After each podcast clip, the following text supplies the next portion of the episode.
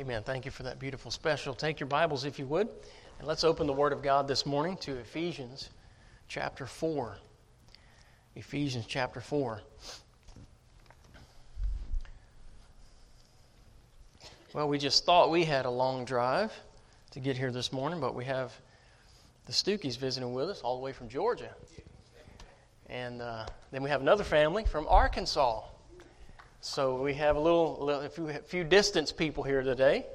And uh, so we praise the Lord for that and makes our drive seem kind of small. And we uh, uh, just thank the Lord for y'all being here today. Trust the Lord will bless our fellowship and the reading of His Word. And we're looking forward to a great time uh, today in our service. Ephesians chapter 4, we're going to begin reading in verse 11. So once you found your place, would you stand with us for the reading of God's Word?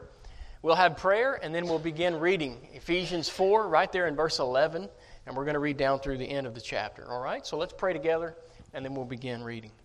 Father, how we thank you for your word today. We thank you for the privilege to gather, uh, Lord, today in the house of God. We thank you, Lord, for Christian family and friends, and we just ask that you'd bless our time together and that you'd bless the reading of your word this morning.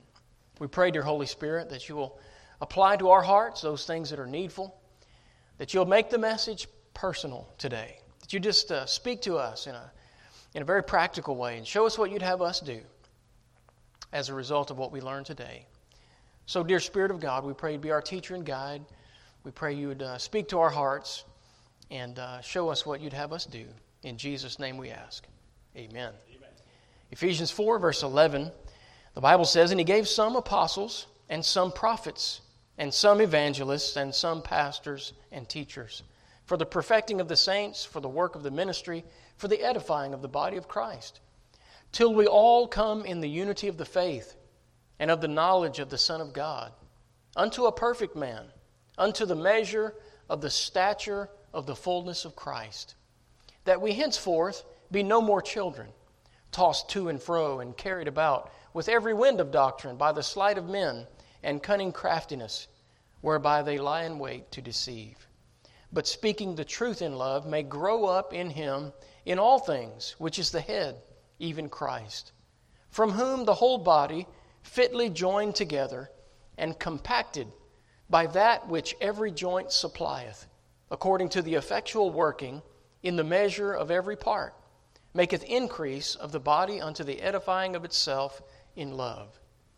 This I say, therefore, and testify in the Lord, that ye henceforth walk not as other Gentiles walk, in the vanity of their mind, having the, under, having the understanding darkened, being alienated from the life of God through the ignorance that is in them, because of the blindness of their heart who being past feeling have given themselves over unto lasciviousness to work all uncleanness with greediness.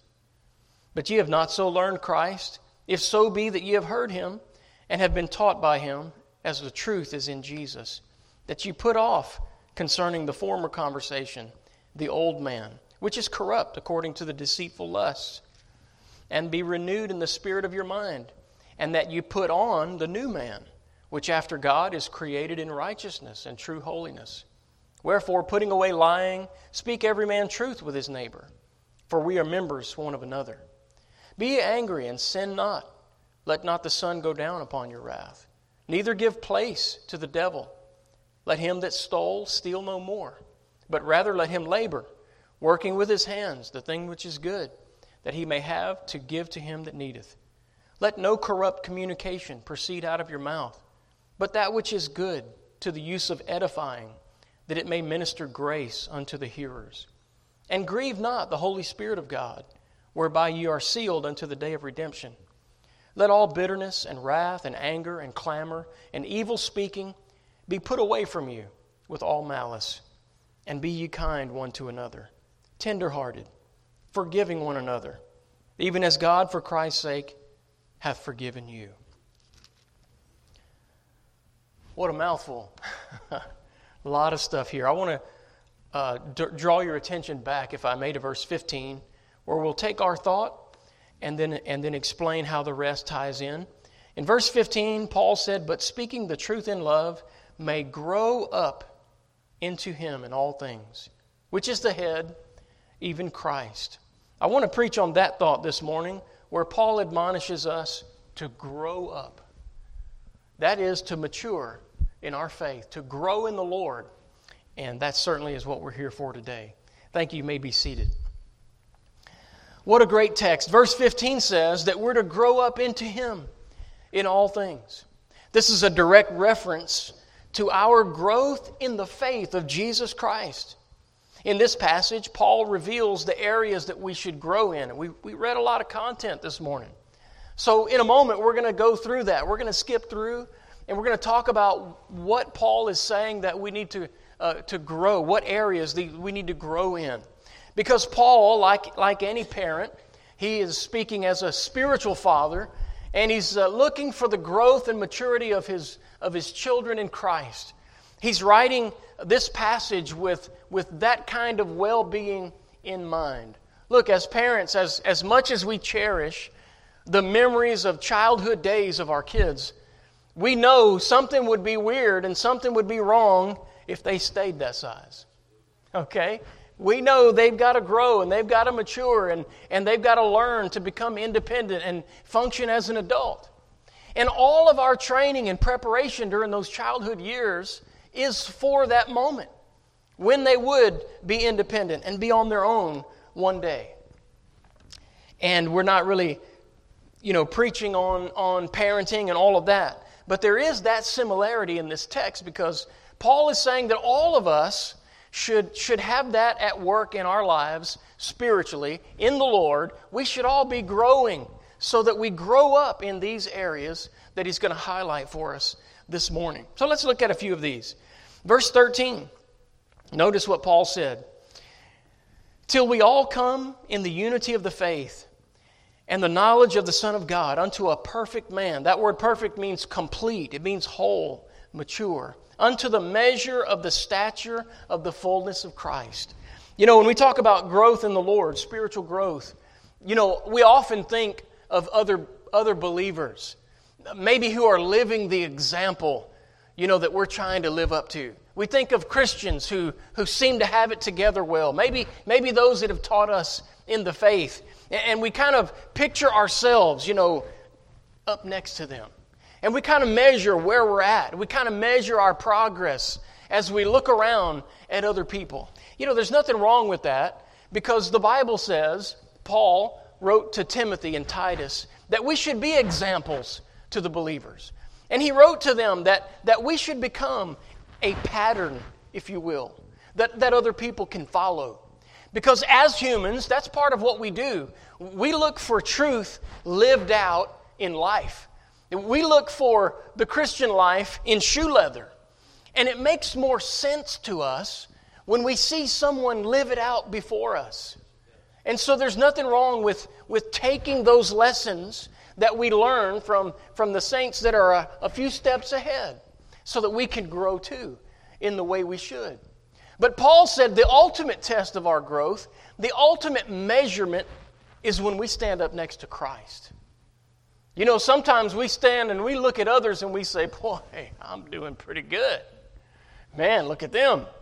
And, and usually that's when we're looking back to maybe people who aren't quite where we are yet.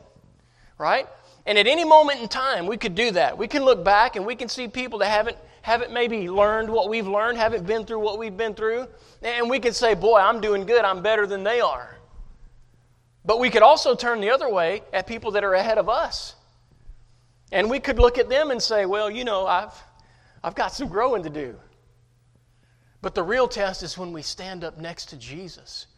And hey, we get up next to the Lord and we realize, unlike this cross, we realize how short we are when we stand up next to Jesus. The measure of the perfect man, complete in Christ. And you know, that really is our goal. We're, we're longing to be Christ like, for Him to finish His work in us. The Bible says that we will be conformed to His image, not their image. Isn't that right? So when we look at, at Christian growth, we know that Christ is our goal, He is our measurement and we're looking to Him. Paul said while we're doing that, here's an area that we need to grow in. He talks about the faith in verse 13. That's because we need to grow up in this area of doctrine. We need to grow up in our doctrine. And this is the first step. It's not unusual that Paul would mention this first. Because when someone comes to Christ, one of the first things we do is seek to educate them in the doctrines of the Bible, to help them understand what the Bible teaches and what we believe as Christians. And there are some things that, that we have to pass on to them so that we can, as Paul says, come into the unity of the faith. I love that expression. This unity of the faith comes from being united in our doctrine. We are unified when we are like minded about the things that the Bible teaches. Unity of faith begins with unity of belief, and then it continues with unity of practice. We'll talk more about that in a moment. So, you might say this morning, just for example, there are at least five areas that you and I want to be unified with other believers in that we fellowship with. All right? These are called the five fundamentals of the faith. So, first of all, we want to make sure that we're like minded about the virgin birth of Jesus Christ.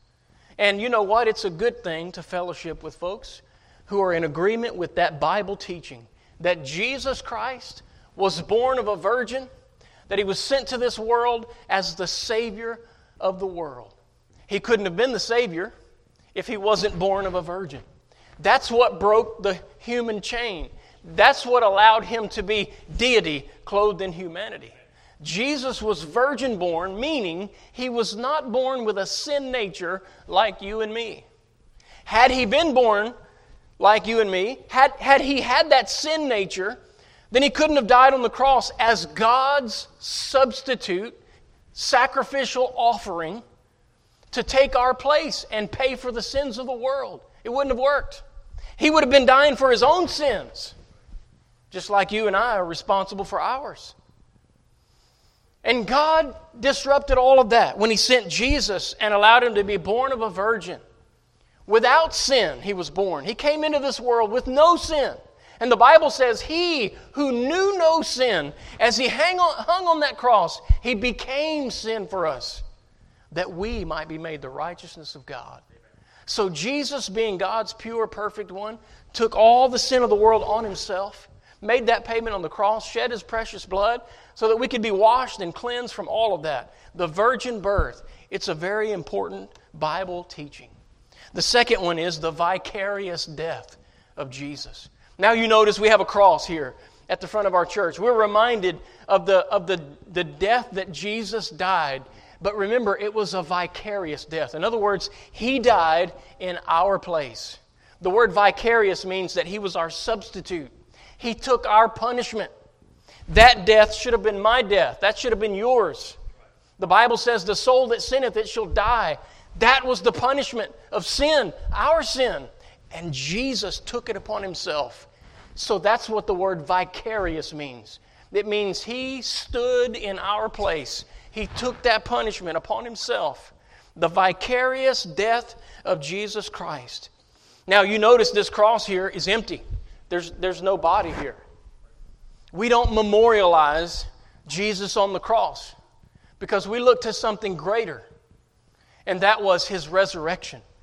Jesus didn't stay on the cross, he's not on the cross anymore. He died, but he didn't stay dead. He's not dead anymore. Three days and three nights, and then he arose. He came forward victoriously, and he rose bodily from the grave. Oh, it wasn't a, one of those in spirit things. He literally, physically, bodily got up from the grave and ascended into heaven. And the Bible says he's seated at the right hand of the Father uh, today to make intercession for us. What a Savior. The bodily resurrection of Jesus Christ. We believe that that happened and it took place after Calvary.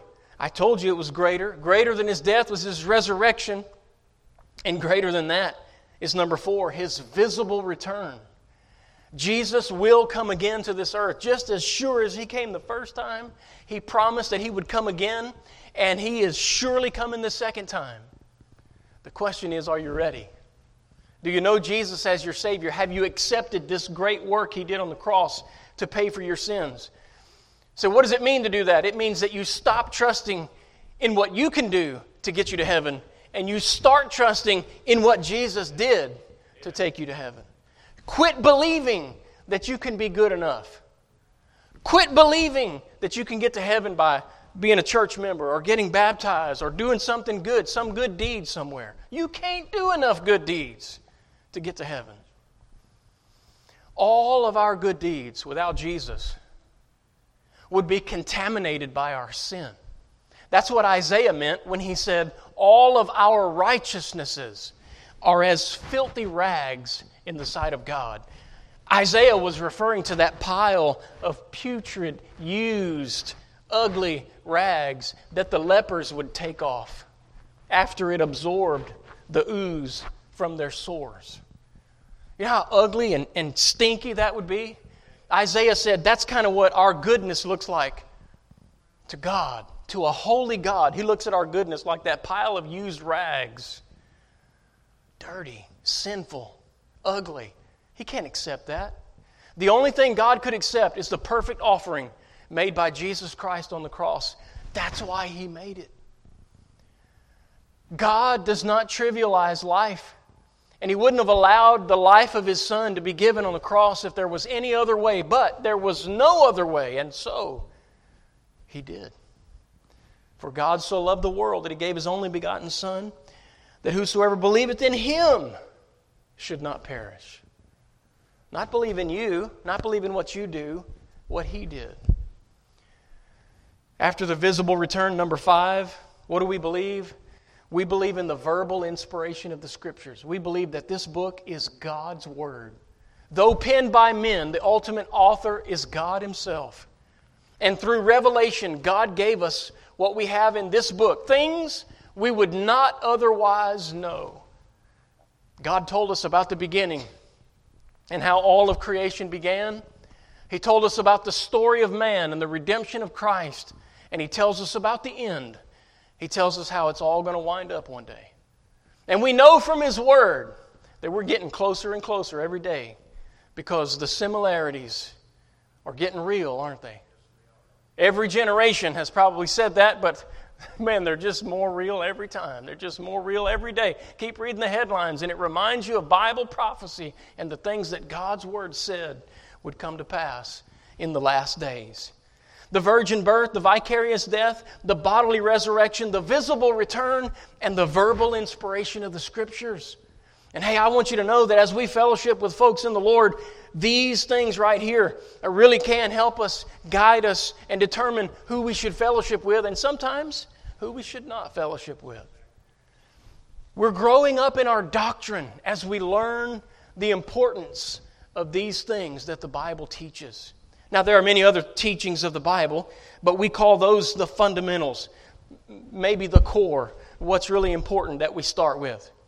That's how we come into the unity of the faith when we find people who believe what the Bible teaches in those areas and in others. Now, there are things we should maybe part company over, and there are things we should not part company over. All of those issues are, defined as we grow in Christ. And we need to. We need to grow. We need to grow up in our doctrine, which is exactly what Paul says here in verse 13. But not only that, he says we should grow in our devotion. Grow up in your devotion. Verse 13 also says, and of the knowledge of the Son of God. He said, till we all come into the unity of the faith and of the knowledge of the Son of God. Now we know because of our study of 2 Peter chapter 1 we know that the knowledge of God has to do with our relationship with Jesus Christ. He's not just talking about knowing facts, though that's where it begins. We have to have information. But when we have information about God, it opens the door to that relationship that we should have with Jesus Christ. And you know, some people think that, that they get to know the Lord, they understand that He died for them, they receive Him as their Savior, and they think, boy, that's it. I got it. No, friend, that's not the end, that's the beginning. You, you just stepped over the threshold. There's a whole mansion now to explore. as you deepen your relationship with Christ. And Paul is admonishing us that we grow up. Notice how he said, grow up into Him. Not just grow up, not just know things, but grow closer to Him as we grow. This is what he was talking about. And the knowledge of the Son of God is a reference to our relationship with Jesus Christ. Growth in the Christian life is directly proportionate to the growth of our relationship with Jesus Christ, which produces our spiritual maturity. It is the coupling of our knowledge of Jesus with our experience in life. As we embrace the two together, the combination of these bring us closer to God. This is what Paul was talking about in Philippians chapter 3, in verse 10, when he said, That I may know him and the power of his resurrection. Boy, we like that, don't we? Woo, power, resurrection power. We want all that. But he didn't stop there. There's no period. He said, and the fellowship of his sufferings. Oh, we lose people right there. We lose the immature in Christ. Because you know what? Young Christians, they're all about the happy things of the Lord and the good things of God. Oh, listen, sign me up. I want more of that. But guess what? God's not just with us in the good things, He's with us in the bad things. And here, Paul understood how those two fit together. Remember Paul, the writer of Romans 8:28, and we know that all things work together for good to them who love God, to them who are the called according to his purpose. Hey, God is always at work in our life. And when bad things happen, we, we think he checked out. We think, well, God went on vacation. He left me. No, no, no, no. God hasn't left you. If you're his children, he said he'll never leave you nor forsake you. And sometimes we walk, walk a lonely path. Sometimes our path is full of stickers and briars. Sometimes uh, we pass things that, that cause us grief and pain. We go through sorrow and anguish. Nowhere in the Bible does it say a Christian is exempt from that. But when we couple that together with the power of His resurrection, when we enter, when we take that power into the fellowship of His sufferings, it brings a balance it brings an understanding to the Christian life that cannot be gained otherwise. And it gives confidence. And this is what Peter was talking about when he said that God was going to let you go through some things, some trials and some sufferings. But after that, he said, He's going to establish you, strengthen you, settle you. What was Peter saying? He, like himself, he was saying, when you go through some of this, it's going to mature you in the faith. You're going to understand God's closeness and His nearness. You're going to understand His presence like you've never understood it before. Grow up in our devotion. You know, the things we experience in life should cause us to be more devoted to the Lord than we were before we experienced whatever that is. We all have moments, though,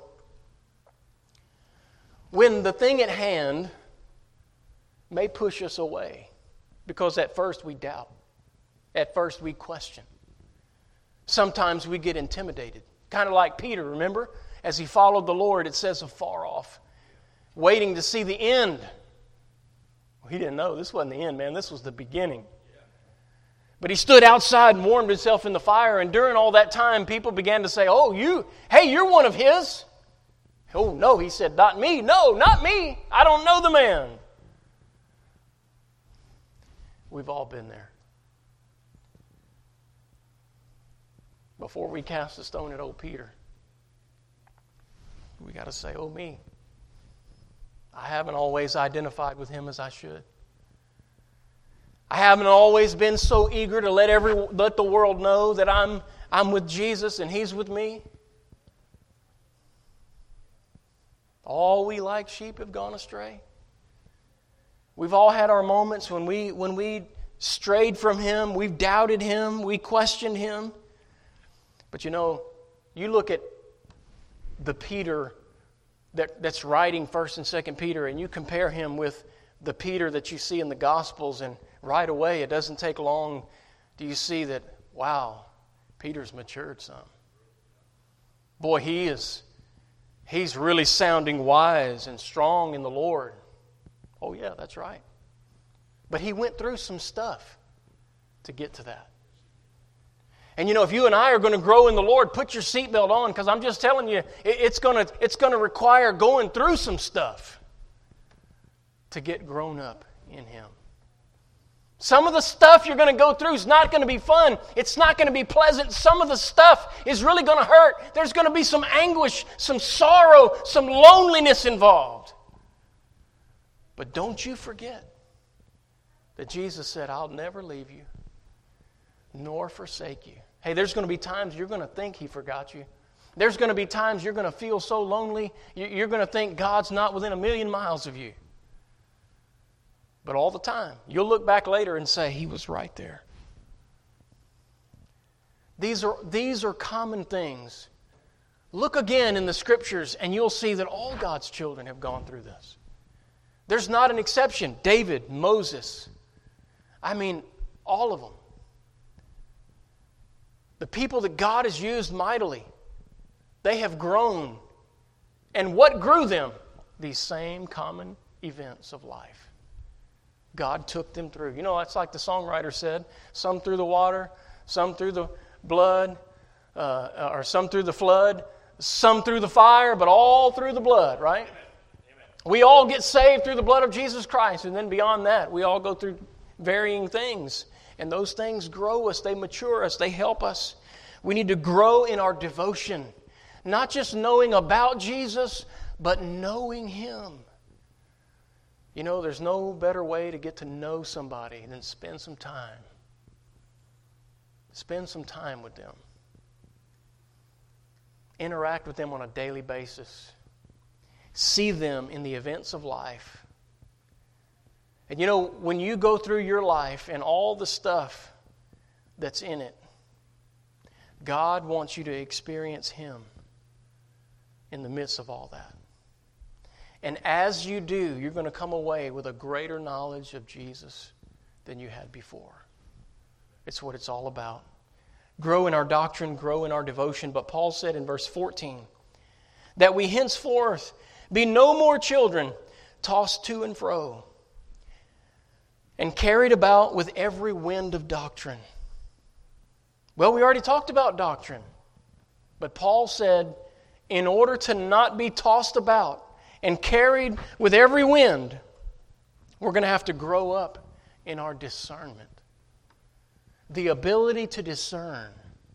The Bible talks about this in different places, and I believe the whole of the Word of God gives the ability to do this.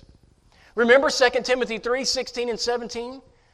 Tells us that the Bible is profitable and the whole Word of God. God gave it to us for doctrine, for reproof, for correction, instruction in righteousness. Remember what verse 17 says? That the man of God may be perfect, truly furnished unto all good works. This discernment that you need is available right here. But we have to do some exercising. We have to not only take it, but we have to use it in order to grow in this area of discernment. And discernment is required. If you're not going to be carried about with every wind of doctrine, then you're going to have to know some things. Those who have grown in discernment, and they can now discern false teachers and false doctrine, those who now can see false brethren, hey, they've grown in their discernment. And that's what helps them spot the difference in those areas. The Word of God helps us to exercise our discernment so that we know the difference and also so that we know the difference between right and wrong. Hey, you know what? The world has gotten away from the Word of God. Our country's in a mess. Read the headlines, they don't know up from down. This world is severely lacking in discernment. One of the reasons they don't have discernment is because, first of all, they don't believe in absolute truth. And if you don't believe in that, then what is there? What you got? You got nothing. You got opinions. My opinion, your opinion, his opinion, her opinion. And if you don't have anything to referee between those opinions, then you have no anchor for your soul. You have no direction. You have no compass for your path. No wonder. And if you think this is bad, oh, Outside of truth, friend, error has no boundaries. You have not begun to see what error can bring. Just wait. The world needs to get back to God. The world needs a reintroduction of the Bible. We got a generation that now has grown up without God. And you know, they wouldn't know the Lord from a lizard, as I heard someone say one time. Listen, uh, they're, they're in bad shape, and, it's discernment that we need. Discernment comes from God's Word, discernment comes from truth. And we can't have truth without God's Word. It's, God is the source of truth. Let's look in the Bible, and let's, this is so important. Let's just take a moment and let's look at a few verses about discernment and how this works in our Christian lives. Look at 2 Timothy with me. 2 Timothy chapter 4, if you will. A couple of verses here, verses 2 through 4. Paul admonishes Timothy. Look what he says Preach the word, be instant, in season, out of season, reprove, rebuke, exhort with all long suffering and doctrine. Why is it even Christians talk about taking doctrine out of the way? They say, well, they say doctrine divides. No, no, no. Doctrine defines. Defines. It only divides the sheep from the goats. And we need to preach doctrine. We need to have long suffering. We need to be in season, out of season. What does that mean? It means all the time. We need to consistently and thoroughly consult the Word of God and consider the Word of God and proclaim the Word of God so that we can have truth in all seasons, reprove when necessary, rebuke when necessary, exhort when necessary. Hey, our world needs a lot of exhortation. He said, For the time will come when they will not endure sound doctrine, but after their own lust shall they heap to themselves teachers having itching ears and they shall turn away their ears from truth. I want you to circle that word turn. They shall turn away their ears. Who's doing the turning? They are. Who did it to us? We did. We turned. But notice the second part of the verse. It says, and shall be turned. Underline that. Shall be turned unto fables. Now who's doing the turning? Somebody else. You know, people think when they turn away from God's word, they think they're in charge. They turn away from God's word. But God's word says, when you do that, then you shall be turned. Someone is going to be turning you unto fables. You know, you, you can put a P next to that. Somebody said when you put a P next to a verse, that means it's been proven. Hey, it's been proven. There are people in our day that will believe anything but the Bible. Creation? Oh, no, no, no. That's, they'll say that's religious nonsense. But you're going to believe evolution? We believe in the beginning God created the heavens and the earth. And you believe in the beginning all the matter in the universe was sucked into a dot and then exploded. hmm. And this one is science? Because we use terms like matter and energy. Hey, let me ask you a question. Where'd the matter come from? Where'd the energy come from to blow all that stuff up? Hey, let me ask you a question. If the second law of thermodynamics is true, how did you get order out of disorder? I, I mean, if we go blow up a junkyard today, would we get a Cadillac drop out of the sky? It doesn't work like that. You don't get order out of chaos. Right? Amen. Let's go, let's go charge the salvage yard. Amen. No, no, no, no. That's crazy. Isn't it funny that smart people, so called, believe that stuff? Let me tell you something. It takes just as much faith to believe that. And by the way, evolution is just as much of a humanistic religion. It's a religion just like creation is Christian religion. And you're going to choose by faith to believe one or the other. Because there's n- nobody was here in the beginning. We don't know how it happened. So you have a choice. You can believe God or you can believe the humanists. And isn't it interesting that there are people in our world that will believe anything but the creation account? When to me, it makes more sense that there's a designer. You go by and you see someone building a house. Guess what? Somebody designed. Look, that carpenter didn't just get up one day and say, hey, here's a board and some nails. I think I'll build something. And he came up with that house? No, no, no. Somebody drew, somebody designed this house before the first foundation was ever laid. When you see an item, you know it had a designer. The same is true. Back up and take a bigger view of our universe. You, you can't tell me that all of this order came with no designer. Look at this great design, and you're telling me there's no designer? It doesn't make any sense. Look, we live on the only habitable planet in the universe. You think that was an accident? The placement of our planets. And if we were one degree off in either direction, we couldn't live here. Are you telling me that was a cosmic accident? You got a lot of faith. My Bible says that, that, that God holds all this together. That He created it, He designed it, and He sustains it. And don't worry, you, you, you uh, environmentalists.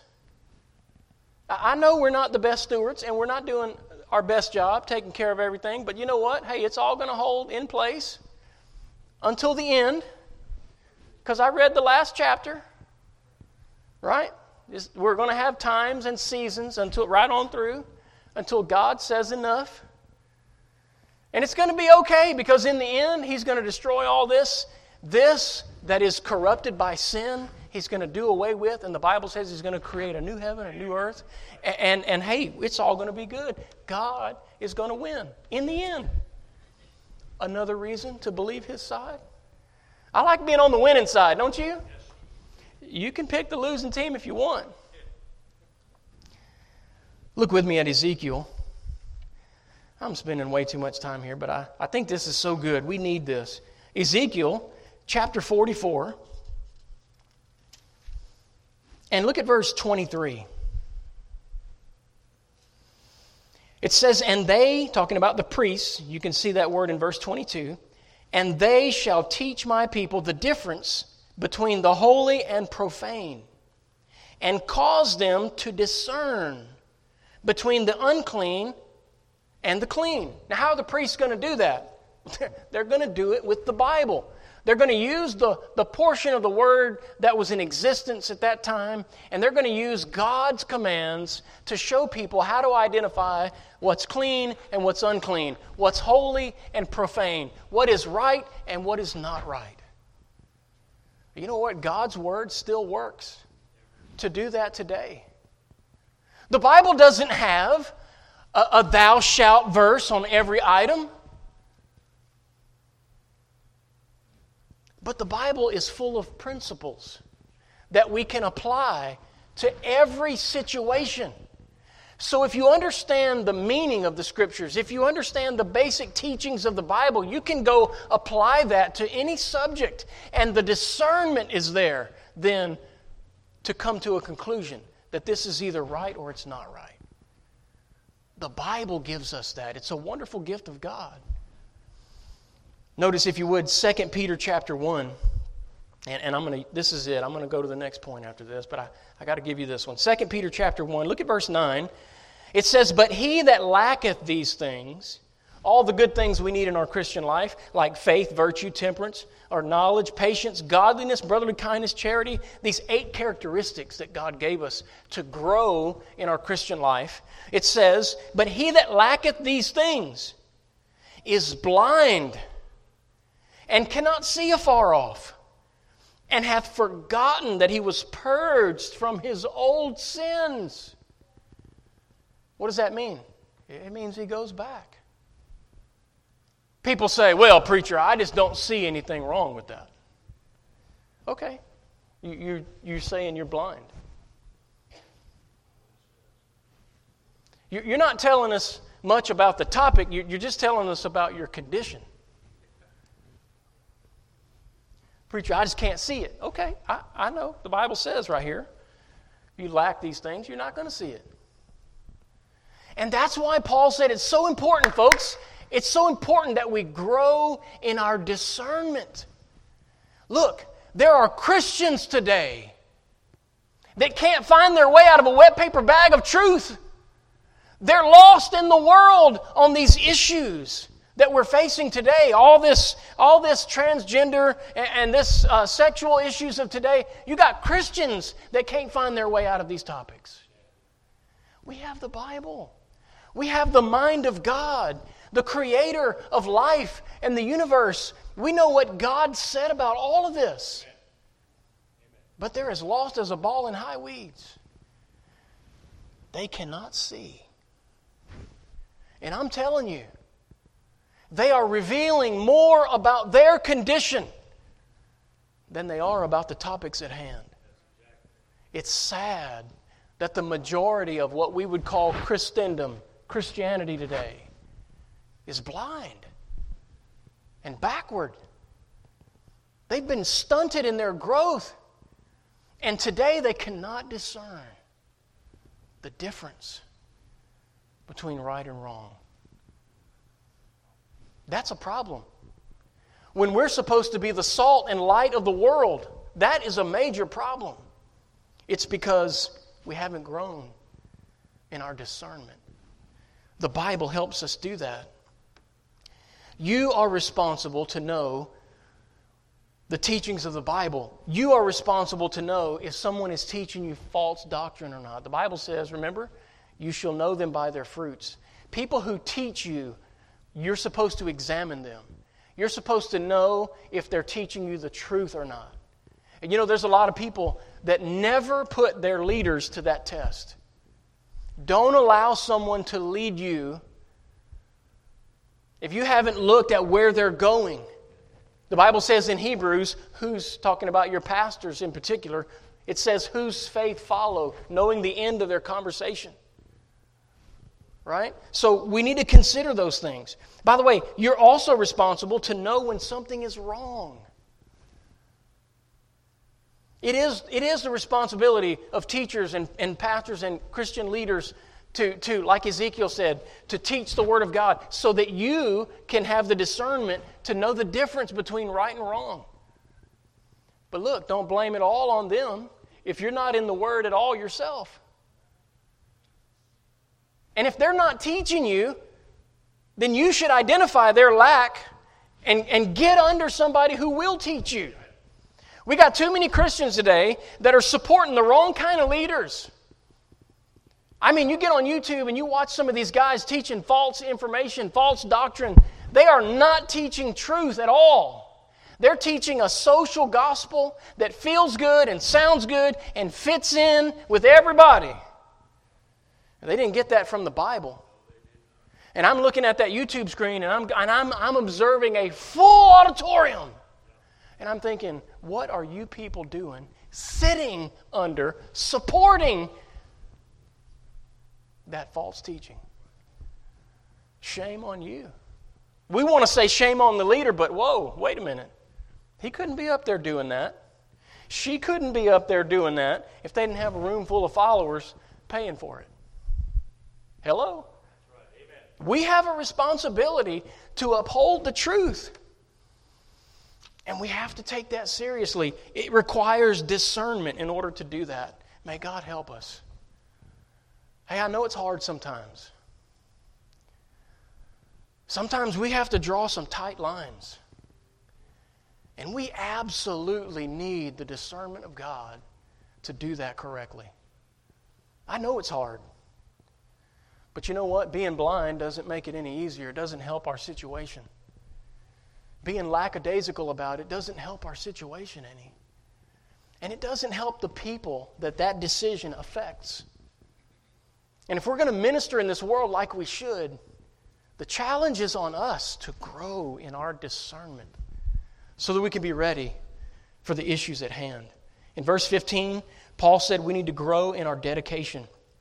Notice he said, he didn't just say grow up, he said grow up in him. Grow up into him uh, in all things, even, which is the head, even Christ. So we're, we're talking about a, a reference to our dedication to Christ. You know what? We are set apart, folks, for a purpose. We are set apart for a person. You know, sometimes when we get new in the faith, we get all excited about getting away from sin.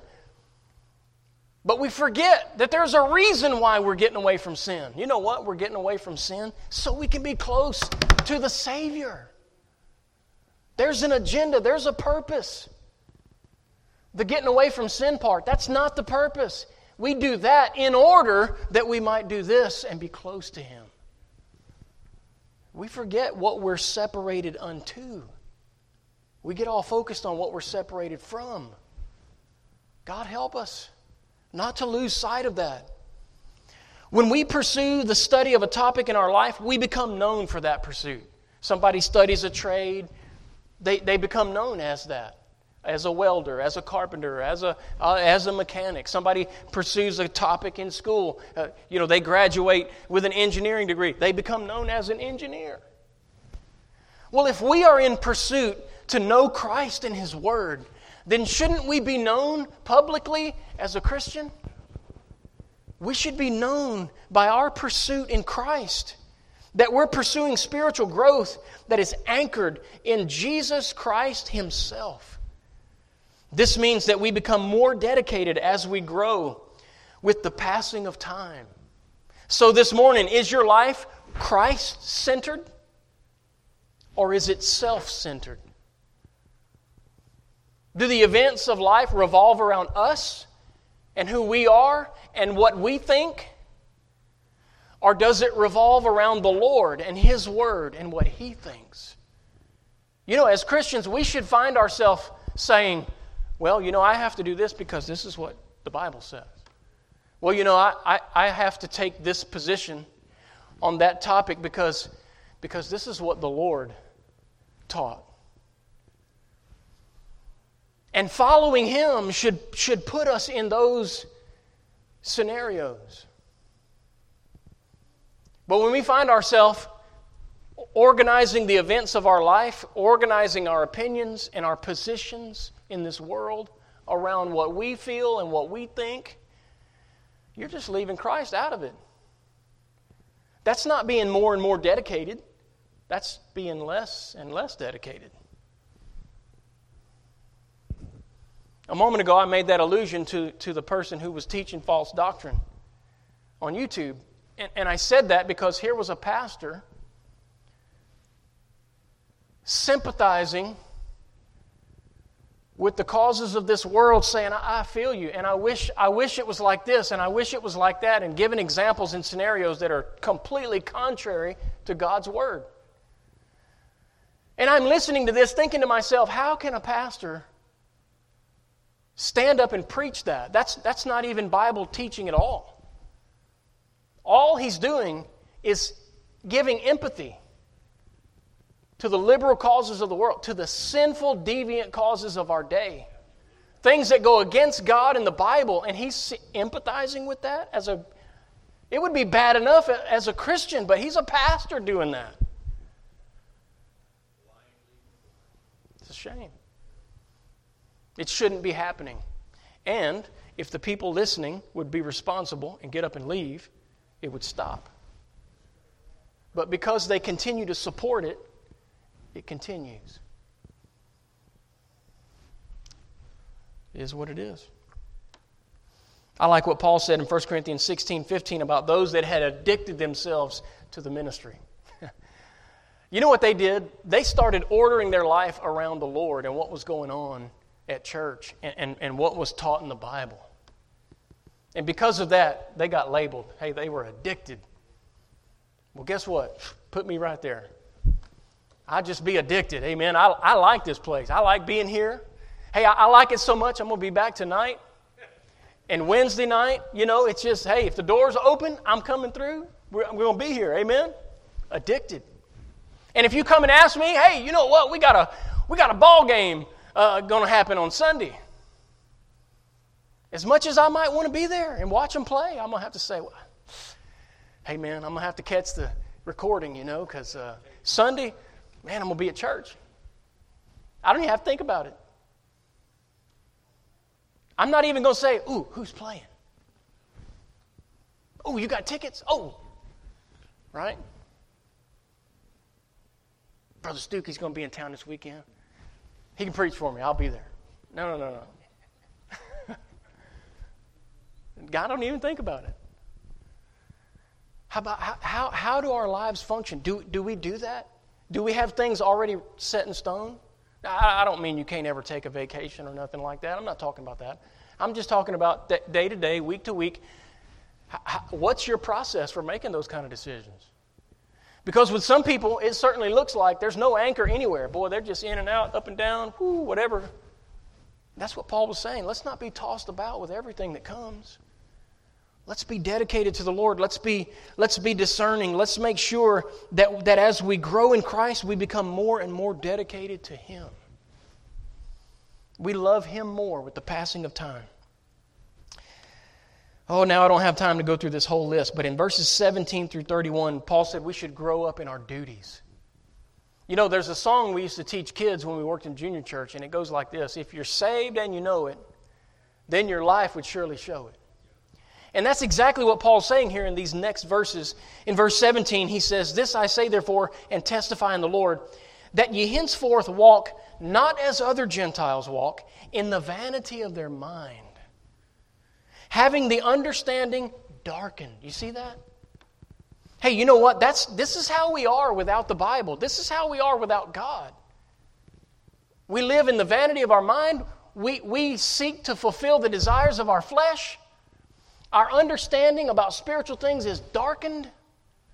We're intimidated into this area of feelings, and we try not to hurt anybody's feelings. Paul said, Don't walk like that. He said, being alienated from the life of God through the ignorance that is in them because of the blindness of their heart. Hey, listen, some people are there because they haven't grown yet, but some people are there because they want to be there. Because they've chosen that. Because they've rejected the truth of God's Word. They've declined opportunities to grow. So they're in this state of darkness and blindness. Ignorance. How sad. How sad that is. You know, Christians can live that way. You don't believe me? Read the book of 1st and 2nd Corinthians. Look at what all they were dealing with. Talk about blind and, and ignorant and not discerning. Wow. And Paul said, when that's the case, you've not so learned Christ. Notice he said in verse 22 that you put off concerning the former conversation, put off the old man, put off the old lifestyle and, and the way you used to make decisions, the things that used to drive you, the desires of the flesh. He said, put that off. Hey, that's a tall order. He's saying we should go against the grain sometimes of our own feelings and grow up in Christ. He said, Walk not as other Gentiles. Put off that old man. He said, Be renewed in the spirit of your mind, in verse 23. And then he said in verse 24, Put on the new man, which after God is created in righteousness and true holiness. True holiness is found in Jesus Christ. And we live the Christian life and walk in the Spirit. That's when we find that. That's when we're led in the right way. Hey, we, we have to seek God to get there. These instructions have to do with our duties as a believer. Our faith makes our behavior change. And really, it should be evident to those around us as they look on to our life. They should see a different person after we meet Jesus. And as time goes on, more and more, that should continue to grow. When we grow in Christ, we behave differently because we are learning to behave responsibly. What are we? We're disciples. Jesus said, Follow me, and I will make you to become fishers of men. Did you know God already has in mind what He wants to make out of us? And if we follow Him, He said, I, I will perform this. I will change you. I will make something out of you if you'll follow me. But you know, that implies that we're going to cooperate with the process. Now, God has other ways, and sometimes He uses those. But you know, sometimes I think it's also true that I think a lot of Christians miss out on some things because they don't comply, they don't cooperate with what God is trying to do in their life. They just don't take advantage of what's right here. Peter talked about being a partaker of the divine nature, the Spirit of God within you. Hey, you know He's there, but you might miss it. You might not partake if you don't do certain things. And if you don't get in His Word, you don't even know what those things are. You don't even know how to partake. You don't even know the difference. And that is the real shame. You say, what drives us to that? Desire. That's why Peter said, as newborn babes, desire the sincere milk of the word that you may grow thereby. Because the more you learn, the more you know, and the more you know, the more you do, and the more you do, the more you change. And the more you change, the bigger your impact, your influence on others becomes. We become that light in the world. Did you notice? I believe we're salt because of what we do, but we're light because of what we are.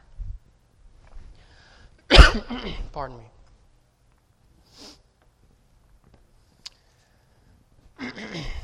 Let's look lastly. Number six, we need to grow up in our differences. Excuse me, pardon me. If you look at verse 31 and 32, Paul said this Let all bitterness and wrath and anger and clamor and evil speaking be put away from you with all malice. And be ye kind one to another, tender hearted, forgiving one another, even as God, for Christ's sake, hath forgiven you. Thank you so much. I appreciate that. So, we see that we are growing up in our differences. Now, what does this mean? I'm just going to put this in a nutshell. because we know there are things that, that are going to be, there are things that may divide us, like differences in doctrine. Okay, we talked about that first. So, so right now, I'm not talking about that. Assuming that our doctrine's right and our discernment's right and all that, we're still going to have things come up differences, offenses, all of that. But he said, forgiving one another. And I think sometimes the problem among Christians is we just don't know how to deal with differences. We talk to somebody that doesn't say it like we say it, and we don't know where to go from there. We go out to witness to the world, and we find somebody who believes a different doctrine than the gospel of Jesus Christ, and we want to give them truth. Thank you so much. Appreciate it. And, and, so when we hear something that's contrary to the gospel, we get frustrated and we begin to debate and argue and we just don't know what to do. That's part of maturing. You know, we need to know how to talk to people and just share our faith. And we need to learn how to listen. And just because we listen to what they say doesn't mean we agree. And we don't have to win every argument.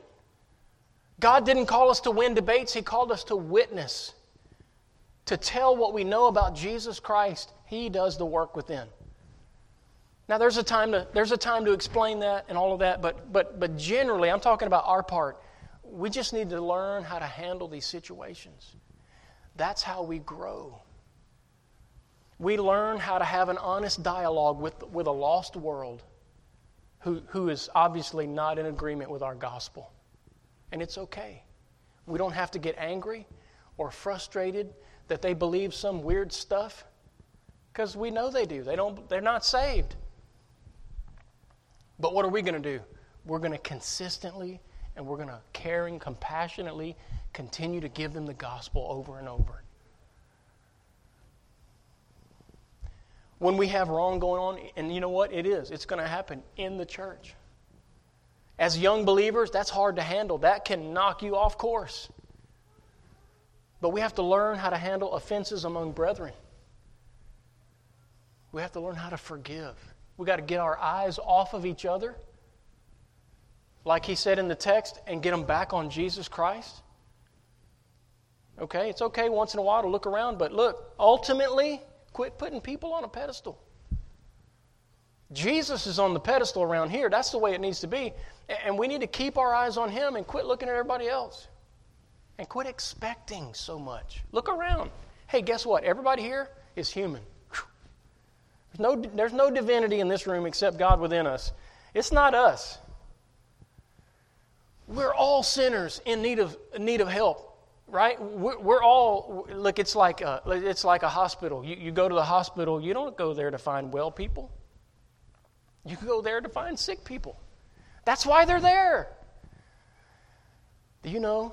You come to church, it's the same way. We're sin sick, man. We're all sin sick.